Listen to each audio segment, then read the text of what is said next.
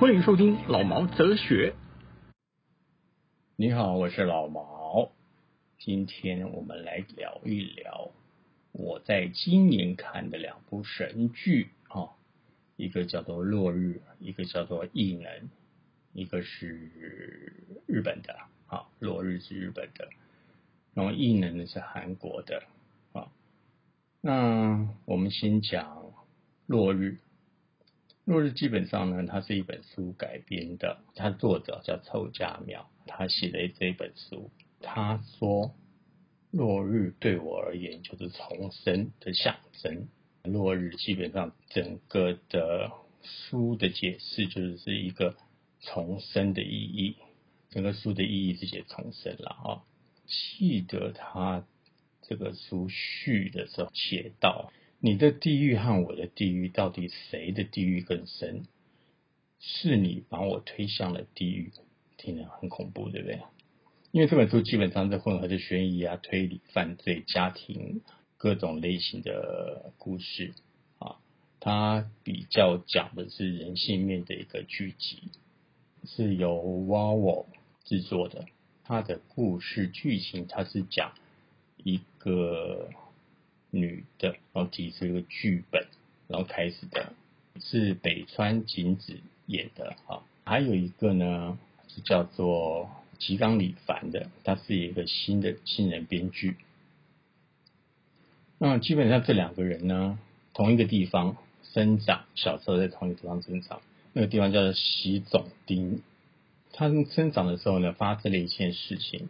一家被杀害，这一家怎么被杀害呢？是由一个他的长男杀了他的妹妹，然后再放火烧了他的父母。然后这个新锐导演呢，就对这件事情很有兴趣，然后想要改编成一部电影。然后在所有的追寻当中，调查事件的过程当中了哈，让我找到了事情的真相。那看来好像没有任何关联的角色。然后其实基本上他们每一个人都有深层的关系，随着那个真相慢慢揭发出来啊，内心里面的悲伤和创伤也一步步解开，是很讲人性的一部剧集。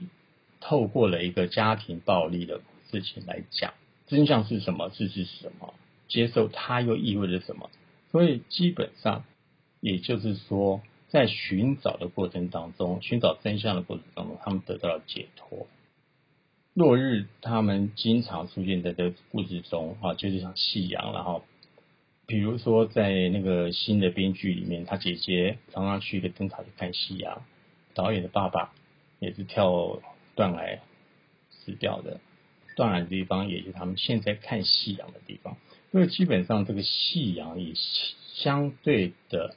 说明了他们是一个属于悲惨的生活，也就是所谓夕阳近黄昏啊，就是夕阳就是快要死掉啦，虽然很美好啊这样子，那等于是令人感到悲伤的，但他们又可以一步步的往前进，因为在夕阳当中，接着就是明天了啊，太阳下山后就是夜晚，夜晚又走到明天了。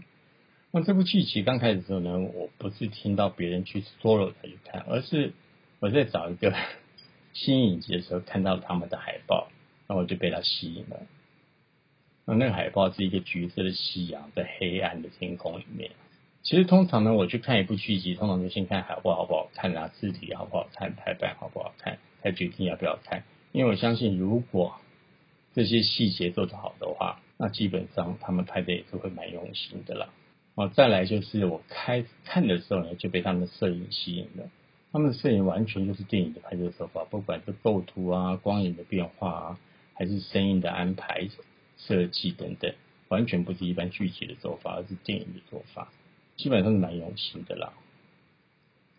那么在演员方面也是啊，一些日本很厉害的演员，北川景子啦、吉冈里帆啦、黑木瞳啊，哦，其中有一个时候杀了他们全家的那个男男演员叫竹内良真，啊，大家可以看一下，其实还蛮帅的啦。然后这里面蛮有趣的几个对白啊，一个是北川景子演的那个新的那个导演新锐导演啊，他说了。所有的事情一定要去搞清楚，去面对它，然后才能真正的走出来。这一点啊，我非常的有感触，因为我之前做电影的时候呢，也常常会去探究别人的内心世世界。我觉得这是蛮过分的啦，但也是蛮真实的，因为人通常都会欺骗自己，然后需要别人来挖掘出来，自己也会把自己逼到一个死角去。把这个东西藏在自己也不知道的地方。北山景子呢，他演的这个导演呢，然后他不光只是把别人逼死，他也把自己逼死。然后他用他的第一部作品表白他小时候他做的一些很黑暗面的事情。再来就是吉冈里帆，他是演那个新编剧吧哈，因为他姐姐死了以后，那整个家庭都没有办法去面对这件事情，全家人就设定了一个借口。说姐姐没有死，她只是去欧洲学习。这个等于是很多人会找一个借口来骗自己，这个意思也是一样的意思。比如说，两个男女分手哟，那女的说：“哦，他不是不爱我，他只是因为怎么样的怎么样而必须跟我分手。”这样，这是很多人的一种心理创伤。这个吉冈里，反正他也有这个问题。那，可是因为他跟导演合作之后，导演就逼他去面对这个问题，了解之后就给我才能往。继续往前走，所以他去去面对这些事情，跟他爸爸去坦白这些事情，说我们不要再自己骗自己了。在这个同时，他才发现他不了解姐姐，他姐姐还有一些另一面，他慢慢的去了解。那个这个机器因为他爸爸呢有一句话还蛮有意思的哈，他说死亡有两种，一种是心理上的死亡，另外一种是。对这个人的想念消失了，死亡，我觉得这个蛮有哲理的。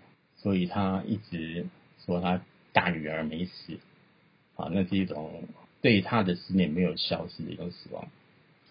他只是因为去了国外。其实我的理解，一种是实质的肉体消失，另外一种精神上的消失了。那我觉得这蛮有哲理的。啊，这两个人在调查事件过程中，逐渐揭开自己的过去成长经历。和家庭真相，然后事件的反转再反转，其实也很厉害。对我来说算是一个神剧，好，每个演员演的很好，然后所有的细节都顾虑到了。更厉害的是，它好像只有四集就结束了，大家可以好好看。再一个呢，就是韩国的艺人，这是 Disney Plus 在二零二三年上的啊一个韩国的原创剧，它改编自韩国的一个漫画家。啊，叫姜草。那他整个故事也是讲说，是隐藏超能力生活在现在的孩子里面，隐藏过去痛苦秘密的父母啊，双方共同面对跨世代的巨大危险的超能力动作英雄故事。有什么特别的超能力呢？他们有再生能力，就是打不死啦。然后再来就是那个五感很很敏锐，都很清楚。然后再一个就是有飞天的啊，可是我觉得很厉害，就是他是飞到天空上去的，他不会觉得需要有减压的能力啊，大气压力不一样。那都是题外话了哈。再来就是有发电能力，然后还有一个就是有拥有很大的力气的怪力哈，还有速度能力。可是他没有讲这是因为呃受过改造，或者是他天生俱来的。可是我看下去好像是天生俱来的，然后。他们的呃战战力局去把他们全部收集回来，这样，那他们生下的小孩相对的也就有这个能力。基本上我是觉得它并不是一部动作片啊，或者超能力英雄片，而是一部讲爱的一个剧集。那其中包括了父母对子女的爱啦，少年之间纯纯的爱，还有男女之间各种不同形式阶级的爱，然后还有夫妻。之间相处的爱，这部剧好看的地方让我觉得是因为他把爱讲得很清楚，各种不同的角度和层面让大家了解。例如流氓和茶室小姐啦，然后，菜场的弱智男和他精明的太太，然后，高阶主管和低阶干部之间的爱情，然后问题少女和乖乖男，啊，基本上他就讲一个低阶跟冲突性，呃，很大，不被一般世人所认定的一种门当户对的方式在做爱情。就是不理所当然的爱情，也是以爱情的观念出出发啊，不被世人所认定的人或爱情做出发点。那么所谓的不被世人认定的人或爱情呢，是不被祝福的，也不可能幸福的。这是它里面所要表达出来的。我觉得最大创造力就是爱吧。我想这是一般爱情戏里面最基本的桥段啦。也就是这种，让人比较容易有感同身受的方式。那因为爱情被家长、朋友阻挠的时候，或者是两个人分手之后那种痛苦，是每一个人都可以很快的了解的，所以就可以把这个故事很快的带到呃观众的心里面去。所以每个人都有谈过恋爱啊，都会知道那种感觉的嘛。这也是编剧聪明的地方了，因为每个人都有爱过，不管是哪一种爱。所以这个编剧蛮聪明的。基本上呢，这两部是我目前这一年看到比较厉害的两部啦。一部是探讨人性，一部探讨爱情，两部都做的很到位。嗯，也许我看的跟别人不一样啦，啊，还是你们自己看一看，看到什么再和我说好了。那今天就讲这边了。今天讲的比较笼统一点，因为我觉得我还蛮开心的，看到两部很厉害的片子。他们都是反转再反转，让我跟着他们的节奏去看这个故事，看那个剧集，看得蛮开心的。OK，好，那就先这样子了啊，记得等内哦，拜拜。